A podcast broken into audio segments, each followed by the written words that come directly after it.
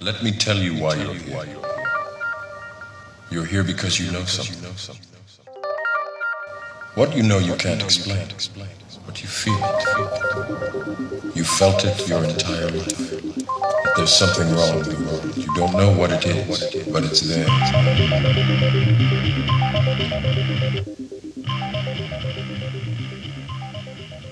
Hello, friends, and welcome to the Secret Podcast with Six Sense Media. It's the show that challenges reality, questions at which we've been taught in hopes of inspiring a new direction of thought to bring about change, making the paranormal feel quite normal and the supernatural quite natural. Once again, that's what we aim to do in this episode of the Secret Podcast. I'm your host, Dennis Nappi II. Feeling quite exhausted at the moment, but this content I feel is of the utmost importance. I've referenced it on other shows. I've dove into it a few times. I need to dive into it again. We got a little bit of AI. We got a little bit of uh, pole shift crustal displacement. It sounds like a heavy subject. It has been laughed at over the years, but I've been tracking the work of, of Ben Davidson with Suspicious Observers, and he has some very strong data. Uh, I want to preference I will not do this data justice in this show. Absolutely not. He is the scientist. I hope to refer you to him to do your own research and beyond. I have my own uh, analysis. I want to put on a few things uh, as well, tying some metaphysics into it and, uh, you know, I guess the Nappi spin as we're looking at this reality and, and how AI seems to be connecting to this as well. Um, I don't I don't know, man. It, it, it's going to be a heavy show. I want you to keep in mind and be mindful of the last the previous shows that I've done uh, that have been more uplifting. And I want to say this as a caveat at the beginning that we need to remember to look within. I do think that we can find answers there. I'm not saying stick your head in the sand. I'm not saying project love and light. I'm saying we need to remember what our true power is uh, going forward into this show. So please be mindful as I start going into some of this heavy stuff here as well. It's been a, uh, a challenging week for me and my family. Uh, everybody's okay now, but it's uh, Monday afternoon right now, January 21st. The show was supposed to be published and released and sent out as of yesterday, along with the secret newsletter, but it's been a wild ride for the Nappi family. Last week, a week ago today, we surprised our kids and took them to uh, an indoor water park in our area. Was great. The kids had a good time. We spent two nights there. Uh, on the second evening, I wake up to that sound you don't want to hear. It's my oldest son throwing up. That's never any fun, right? So, you know, as a parent, if there's any parents out there listening, that's going to spread through the family. So, two days later, my youngest, she's a year and a half, she starts throwing up. It wasn't even two days later. I'm sorry. It was, uh, see, I'm so just messed up right now. I don't know. It was a couple days ago.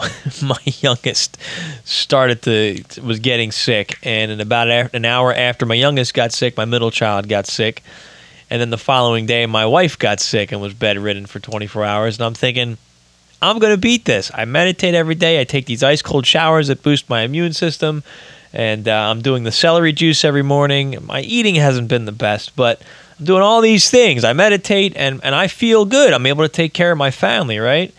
Well, about 24 hours after my wife got sick, I got sick as well. But my bug lasted literally 24 hours. It was uh, I didn't get I didn't get the nausea or anything. I, well, I had nausea, but I didn't I didn't vomit, and I just I had fever and chills. And then after a day, it was gone, and I'm just now catching up on sleep and whatever. Um, so I, I, do think all this stuff that I'm doing, this you know healthy stuff, it, it, works. It helped me to defeat this a lot quicker, and I you know keep my family on this stuff as well. But you know kids are a little bit more sensitive. But anyway, I defeated it a lot quicker. And then here's the continuing journey of uh, the chaos of my life. If you're still interested, we have this crazy winter storm going on. Um, Friday night, I tried to get the show done, and uh, this is before the storm hit and as I'm getting ready to go downstairs, my son comes out. He can't sleep. So I'm up with him for another hour or two. And then I was fried, couldn't do the show. Saturday night, I was sick. Sunday, yesterday, I was going to do the show again. And my youngest couldn't fall asleep. She was coughing so bad. And I ended up taking her to the emergency room at 12 o'clock at night last night. She's fine. She just has a cough, but she just couldn't sleep from it. And uh, it was like minus five when I'm driving there. The roads aren't plowed; it's a sheet of ice. So I had to take my car, which has the good snow tires on it, but the heat's done in my car, so we're freezing the way down. It was it was a nervous wreck, man. Not to bore you with those details, but that's what I've been going through over the past, uh, you know, the past week. Uh, just so that's why the show is not on time, and my apologies to all of you. But I have some important stuff. I've been thinking about this show, uh, and I've been talking to the, some of you out there about some of this stuff that's going on, and, and I just I'm trying to I'm trying to decide how I need to handle this in my in my own life. What steps do I now need to take? Because I'm starting to believe that some of this stuff is enough. We have enough information now where it's enough of a significant threat that we need to do something. And that doesn't mean go take violent action. That's not what I'm saying. But we need to do something a little bit more to prepare. I'm I'm in that kind of mood right now. Uh, that based on what I'm seeing. So I'm going to be picking your brains out there for some ideas uh, and, and, some guests. If you have some commentary on this, whether you want to email it to me or you want to come on the show and talk about it after I go through some of this data tonight, um, please get in touch. I think this is I think this is serious stuff that we're looking at here, and I'm going to get into why. You know how I feel about AI, uh, and it's just it's just continuing to progress. What uh, it's amazing how I've been talking about this for three years, projecting. Hey, here's what I think the data is telling us where it's going to go, and now I'm see I'm seeing it. We're all seeing it develop. Not that I'm some genius. I mean, you can see they were predicting this everywhere, but it's, it's just it has me concerned, my friends. And then with this pole shift stuff, um, you know, Ben Davidson, one of his talks, said basically the movie 2012 kind of had it right that this crustal displacement is possible, that the electromagnetic field can have some kind of effect on the crust, and that the crust can actually completely flip and shift once these poles uh, do their pole flip, or it can just create massive earthquakes and upheavals and changes in land formations. Either way, it sounds pretty bad and it it looks like we're building towards that. And again, I'm not trying to scare anybody, but uh, I think that we should be concerned at this point. More information is needed, obviously, but we need to be looking into this stuff. Okay, quick story here. I'm not going to spend a lot of time on it. I just want to have uh, a quick comment on it. it. Came from BuzzFeed. The WHO's, the World Health Organization's top global health threats for 2019 may surprise you. One of the things they named in here are the anti-vaxxers, the anti-vaccine movement. So it's they call it the number it was named as number one: reluctance or refusal to vaccinate, aka the anti-vaxxer movement. Now, I, I, I, get it. I completely get it. But my concern here is a big part of the anti vaxxer movement is understanding what's in the vaccines and what impact do these vaccines have on our children in terms of these preservatives, these additives, and are these companies credible and trustworthy? And what we're doing is we're taking concerned parents and we're demonizing them instead of. I, I don't. I think we can do a better job at answering their questions and looking at. There's obviously conflicts of interest here between the people who work in government and the people who work in pharma. They are working together, one and the same sometimes. And that's one of my big concerns on this platform. Uh, so it scares me that they're being demonized this way because it's now easier to say, well, you're one of the greatest threats to human health. So we're not going to listen to you and we're going to have a, you know, we're going to, I don't know, take consequences against you. So that's, uh, I'm, I'm going to link that article in the show notes at sixsensemedia.net and it'll be in the secret newsletter that'll be going out hopefully at some point in time today. Check your inboxes. All right, here we go. This article is uh, is concerning. This comes from technologyreview.com. AI software learns to make AI software. Google and others think software that learns to learn could take over some work done by AI experts. That's a that's a great idea, right? Let's just let AI make more AI. We have no idea what's going. Who's in control here?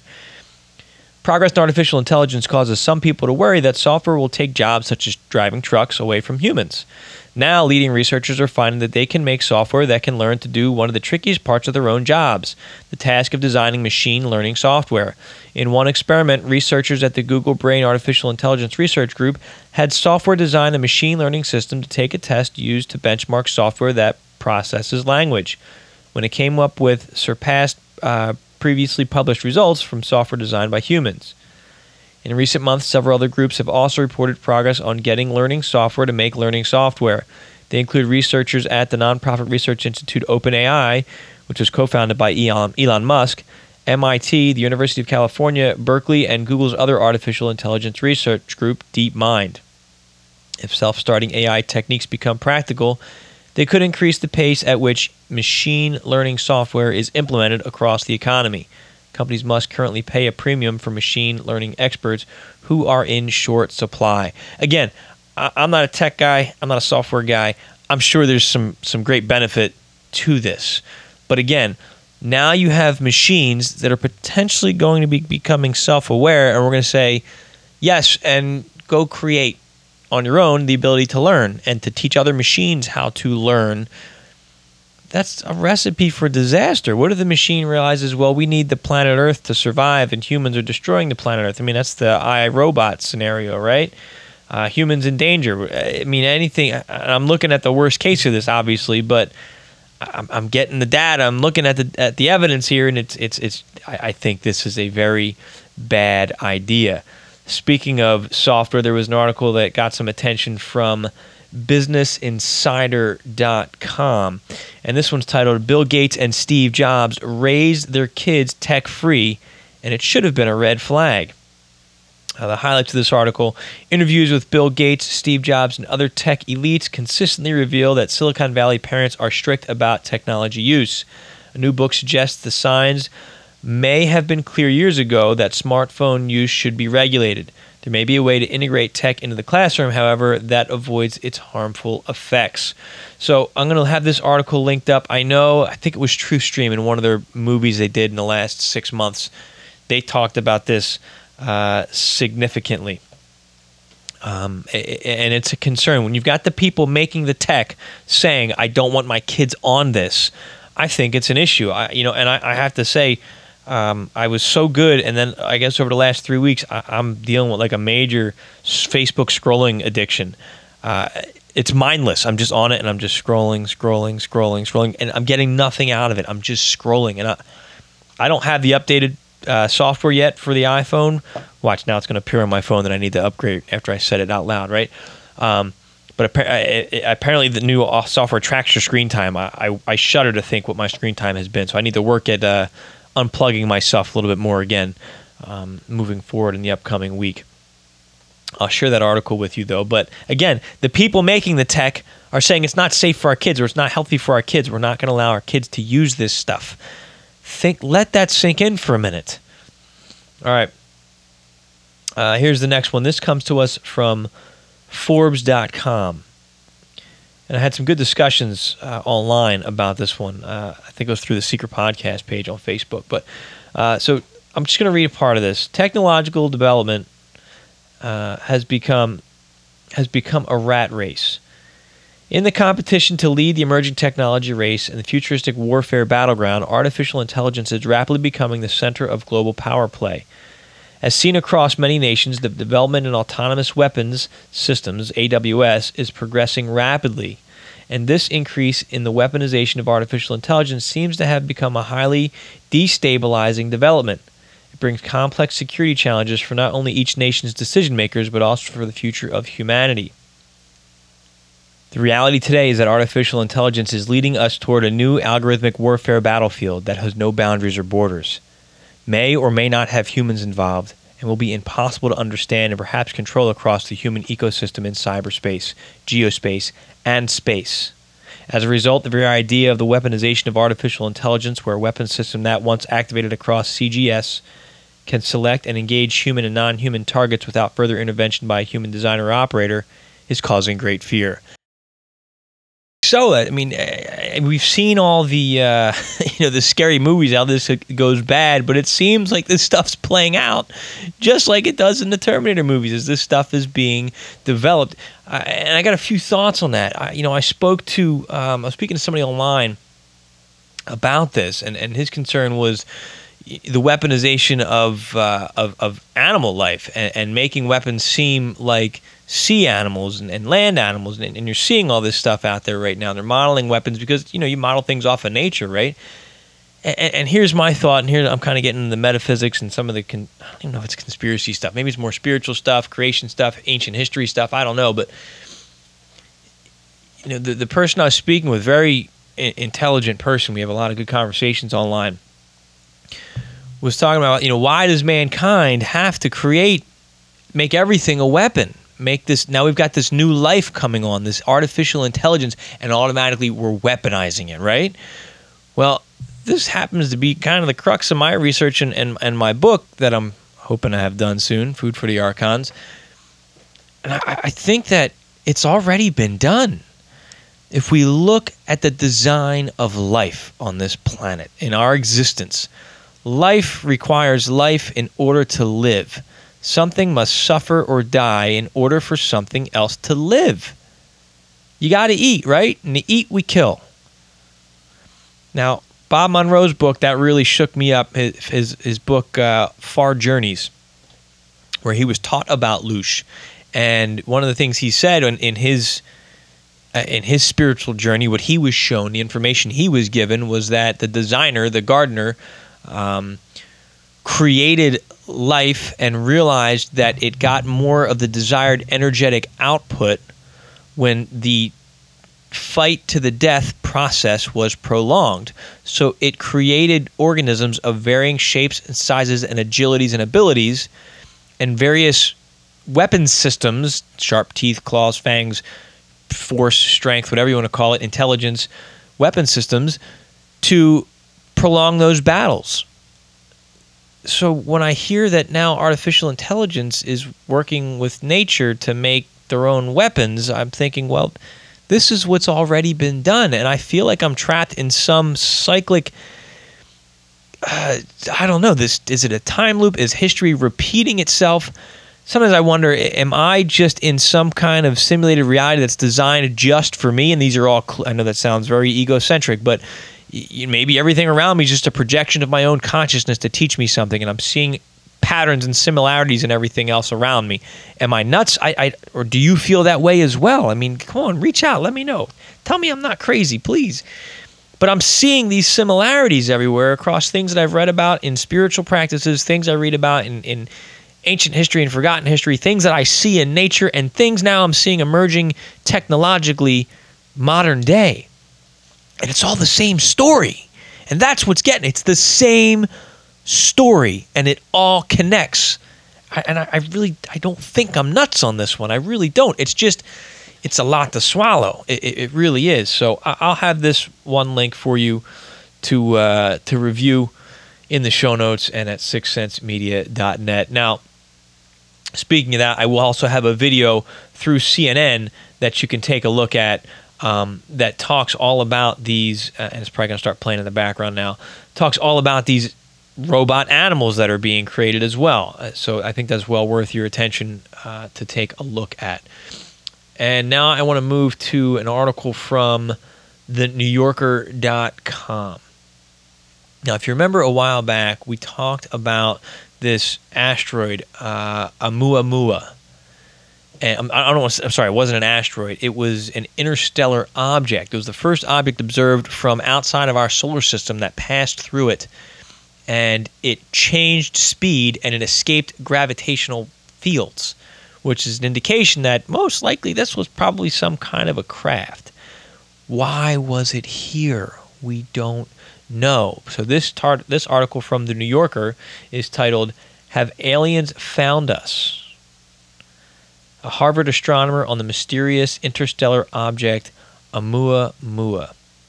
On October 19, 2017, astronomers at the University of Hawaii spotted a strange object traveling through the solar system, which they later described uh, as red and extremely elongated asteroid. It was the first interstellar object to detect within our solar system, and scientists named it Oumuamua, the Hawaiian word for the scout or messenger.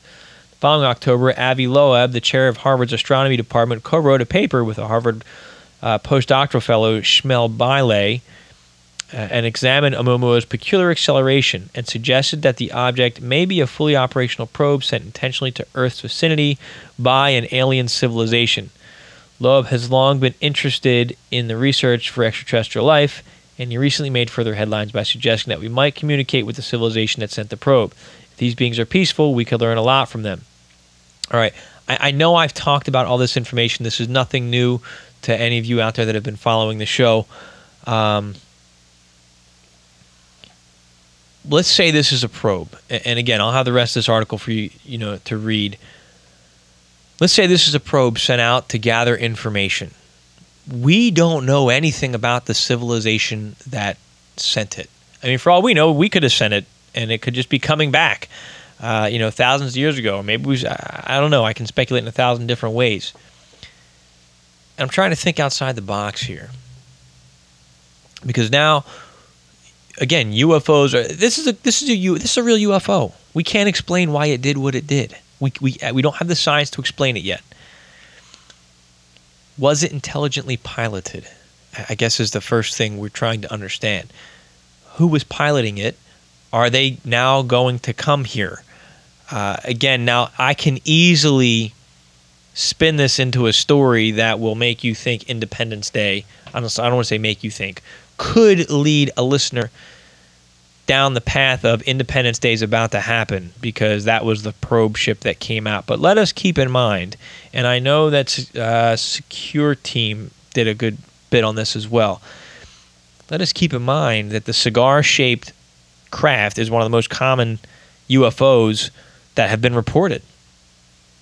So, is this something from somewhere else that's never visited this planet? I, I mean, I, I tend to think that our planet has been visited countless times. If you listen to Dr. Greer and the, and the Secret Space Program people, it sounds like we've been traveling to the stars and back for quite some time now, and other civilizations have been coming here. So why is this being reported now in the mainstream? Why is this fi- this one finally getting out? Especially because I, I, I went into some Farsight Institute remote viewing data about structures on the moon. But Ingo Swann had his book about structures on the moon. And then we've got the photographic anomalies that keep coming out with structures on the moon. Now, China landed on the dark side of the moon not too long ago. We don't have the official confirmation of these structures yet, but if those structures are on the moon and NASA knows about it, why aren't they coming out yet? Why is this potential probe coming out? Is this setting us up for a, a false flag deception? Is this setting us up for something else? I, I, friends, I, I don't know. But what I do know is that we do need to keep our eyes to the skies and pay attention to stories like this and understand that there is much more going on here. And, and that's, I think, my concern is that so many big areas it seems that things are things are happening ancient history is being uncovered more and more and i think becoming more solidified fact that there's more to our history which i'm going to get into.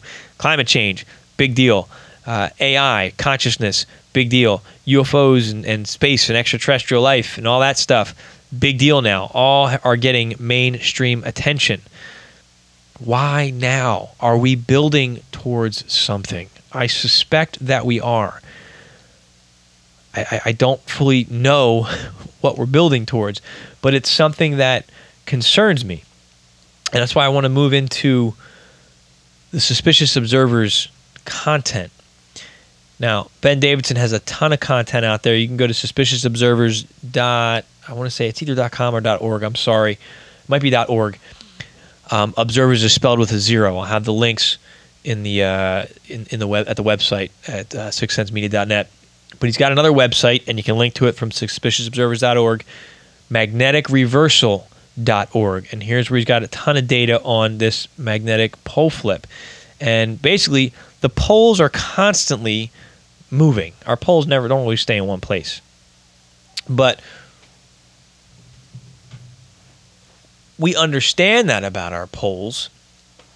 And I think it's every five years or 10 years we do a recalibration to see where the poles are so then we can recalibrate all our tr- equipment that uses the poles for navigational purposes and things of that nature. Again, listen to Ben, he talks about it a lot more sophisticated than I can.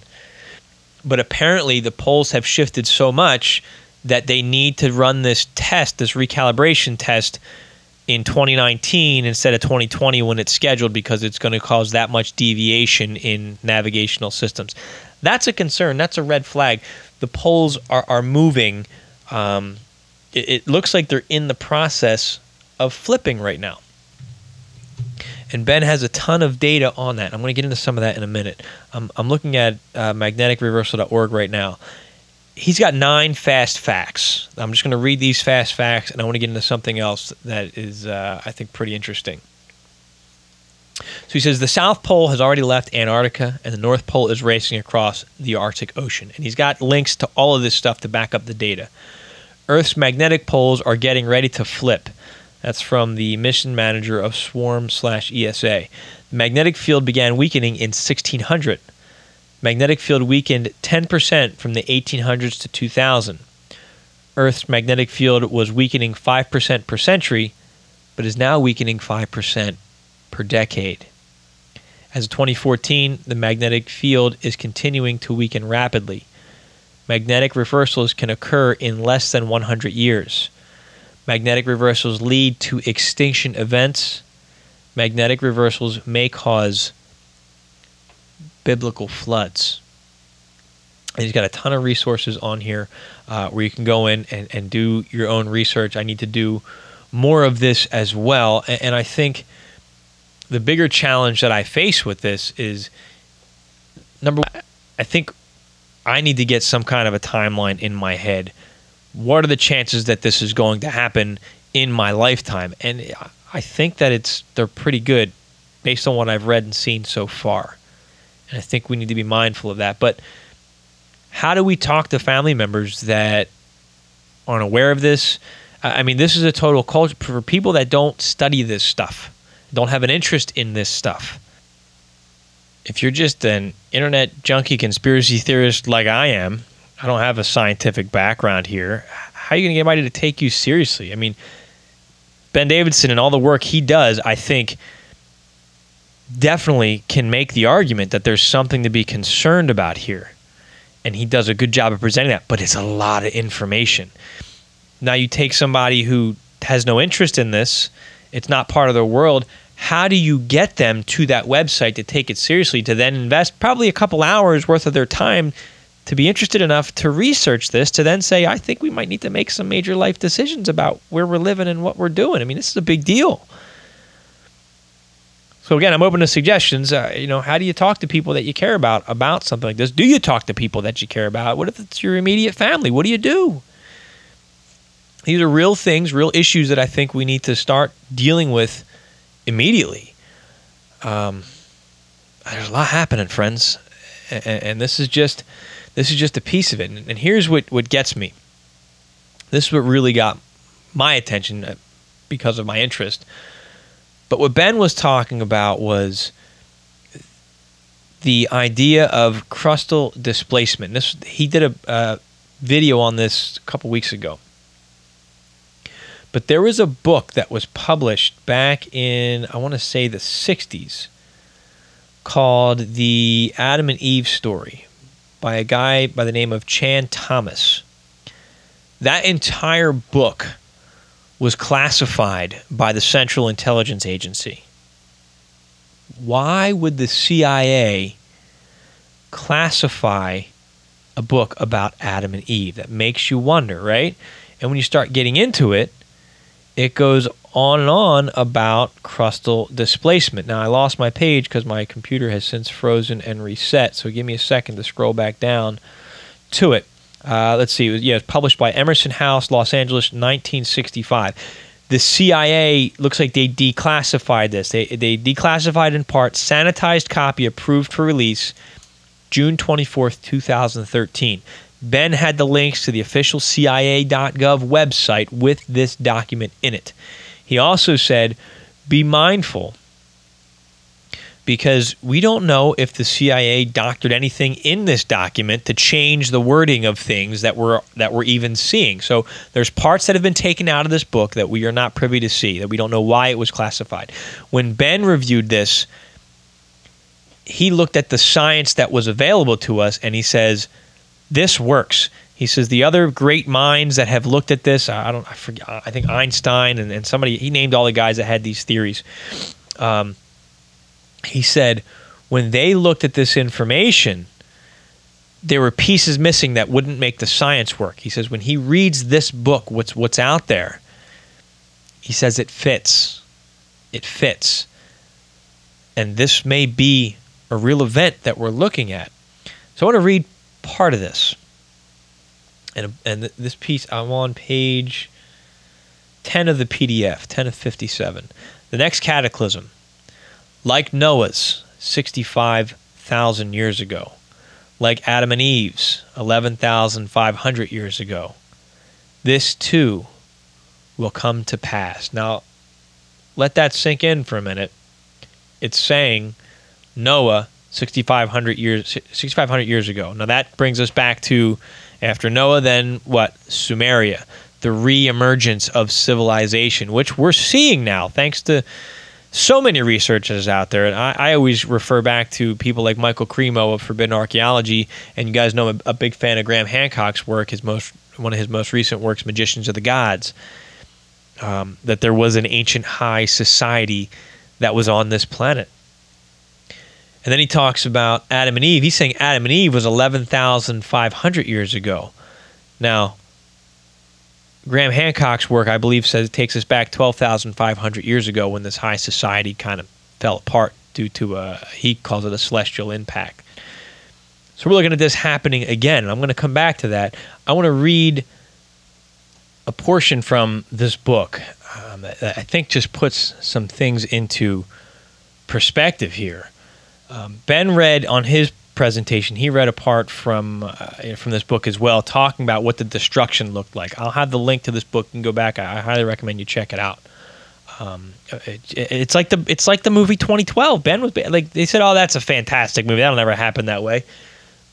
But after reading this and listening to Ben, it's like, wow, this sounds like it's a real possibility. And again, I'm nobody. I'm going off of Ben, who I think is a pretty credible guy, though, based on the results he's getting with his disaster prediction app and predicting earthquakes looking at electromagnetism. And this resonates strongly with me because in my not only my research but my intuition has led me electromagnetism. Electromagnetism is important.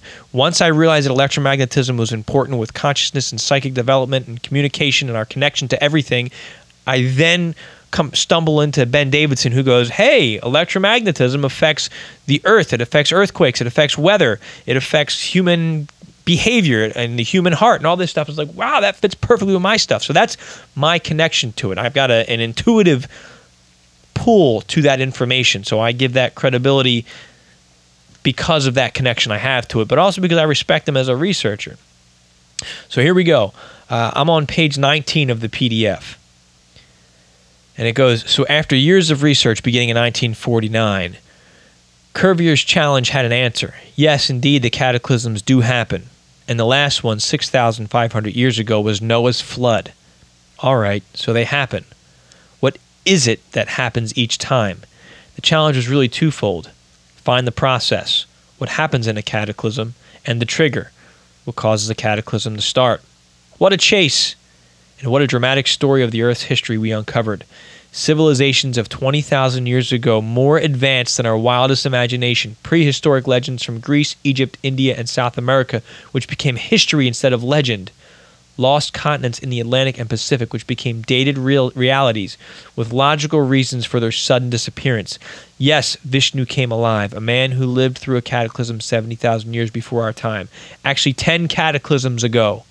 Now he is known as the Hindu god of ten resurrections from the waters. Osiris too was rediscovered. He was the Jesus of his time, a man of Egypt some 15,000 years ago.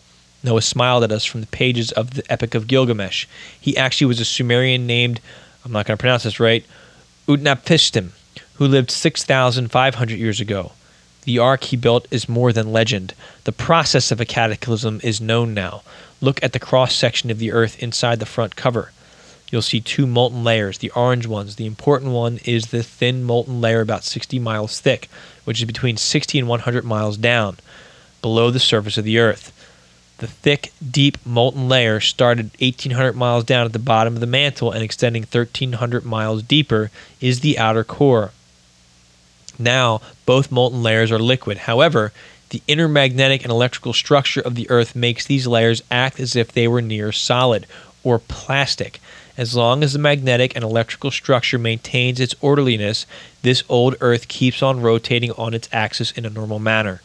The growing ice caps, Antarctica and Greenland, are not centered on the Earth's axis, and because they rotate around the poles, are trying to swing down to the equator. The only way they could do it would be to pull the whole 60 mile thick shell around with them. As long as the shallow molten layer stays plastic, the shell won't shift. But once every few thousand years, the magnetic and electrical orderliness inside the Earth is disrupted, and the molten layer is allowed to act like a free liquid, which it was all the way uh, all the time anyway. It then serves as a lubricant for the ice caps to pull the shell of the Earth around the inside. In one quarter to one half a day, the poles move almost to the equator, and all hell lets loose. The atmosphere and oceans don't shift with the shell. They just keep on rotating west to east. In the equator, that speed is 1,000 miles per hour. It has to be, normally, to make one rotation per day. So while the shell shifts with the poles going toward the equator, the winds and oceans go eastward, blowing across the face of the earth with supersonic speeds, inundating continents with water miles deep.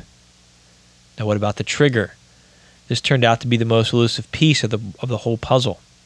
We couldn't rely on the supernatural explanation, like something happening in the heavens, of a vague character which actually violated the laws of nature. No, it had to be something natural, a part of nature's ordinary structure, which disrupts the Earth's inner electrical and magnetic structure whenever it happens. We once thought that sunspots could be the cause because they do disrupt the Earth's inner electrical and magnetic structure, but we were wrong we found out that nature's power plant is a motor generator system existing in many different magnitudes. It's the basic structure of the universe. The energy structure of an atom is identical to a rotating planet, to a blue white star, to a galaxy, to a supergalaxy, to all levels of supergalaxies, including a universe and even more. As a neutron which has escaped from its parent atom's neutral zone will separate into particles, a star through a sunspot gives off neutral matter which explodes as it becomes energized. So a galaxy gives birth to an exploding star when a dead star escapes from its neutral zone in the center. And as a dead galaxy explodes when it escapes from the central neutral zone of its planetary supergalaxy. A planet, therefore, must act the same at its energy level. So apparently, once every few thousand years, neutral matter escapes from the 860 mile radius inner core into the 1300 mile thick molten outer core and there is a literal atomic explosion inside the Earth. The explosion in the high energy layer of the outer core disrupts completely the electrical and magnetic structure in both the molten outer core and the outer 60 mile thick molten layer. Finally, the ice caps are allowed to pull the shell of the Earth around the interior, with the shallow molten layer lubricating the shift all the way. All right, uh, I will save the rest of this for you to go back and look at on your own. I'm not a scientist. So I, I can't give you a scientific explanation on this. I'm going off of what Ben Davidson talked about. I think it's odd that the CIA would classify this book and then suddenly declassify it in 2013. Now, I've got a couple thoughts on this. I've got a lot of thoughts on this, actually. Number one, look at what's happening today. UFOs are real, they're not ours. We don't know who operates them. That's what's been said uh, basically by the establishment. Then you've got Dr. Greer who apparently represents the whistleblowers who are coming out and saying, yeah, we've got this technology. There's a black budget space program, a secret space program, and we've got the ET technology. We're starting to see more about structures on the moon, uh, Oumuamua passing through. The war in space is heating up. China just landed on the backside of the moon. We're talking about sending somebody to Mars. We've got the privatization of of space rockets now, and soon people are going to be able to go up into these rockets, and, and you know we're getting there. Why? What are those structures on the moon? are they alien? Or are we looking at remnants from a previous society? Now, again, Graham Hancock in Magicians of the Gods is of the mindset that he doesn't think that these were aliens that came down, um, like the Sumerian texts suggest um, through Sitchin's work. And I'm not for or against this. This is just what Graham says: is that it's the old Earth civilizations that have just been destroyed and then come back, destroyed and then come back. So he thinks they were all Earth-based that are still present here.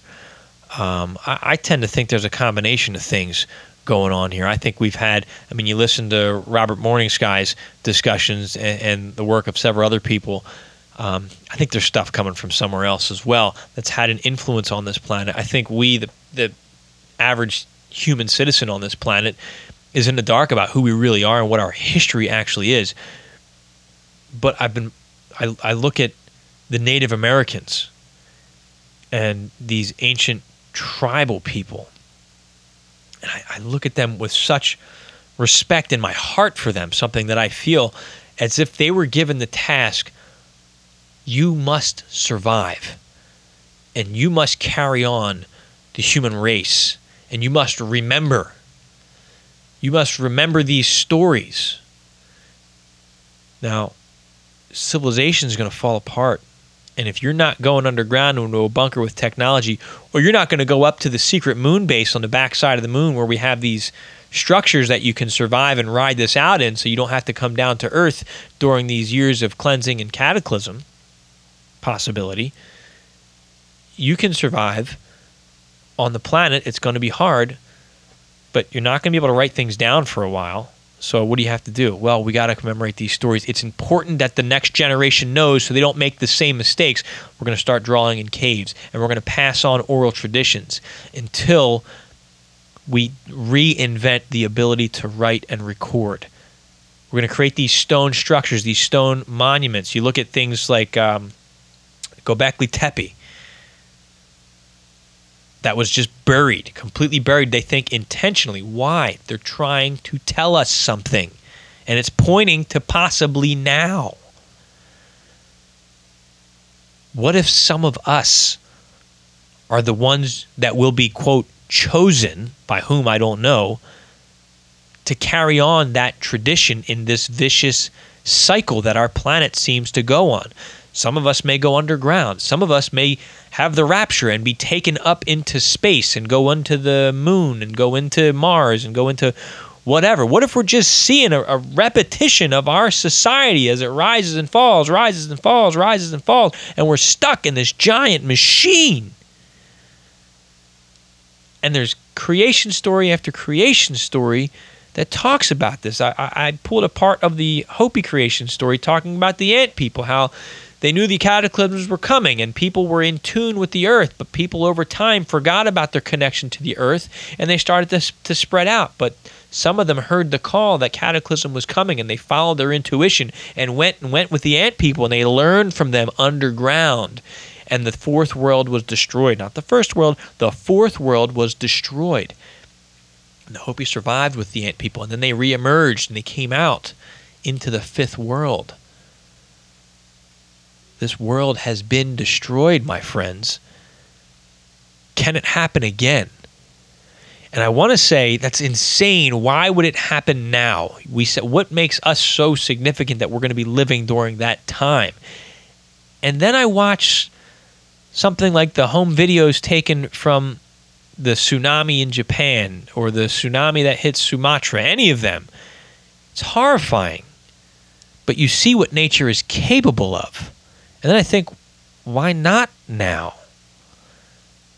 All I'm saying is that it's possible that something really bad could happen. And I'm not trying to scare you. I promise you, I'm not. But I, I think we at least need to dedicate some time thinking about this. But here's my other caveat this is my counterintelligence brain that's screaming at me as well. I got some other stuff in the works and I'm trying to get on the air this month for you within the next you know 30 days and I, I, then I can talk a little bit more about this. But how do we know that we're not being deceived. Even with our psychic data that we're getting. How do we know this isn't one big deception or manipulation or a big test? And we're being used, and I've talked about it a bunch, to create. And again, by me doing this exact show, I'm helping the creation of our own destruction because now I'm planting that thought or solidifying that thought in your minds and your hearts. I, I, don't know what the answer is, but if we're conscious creators, if we look at coming back to the Maharishi effect, 1% of the population meditating can reduce crime and violence in a given area.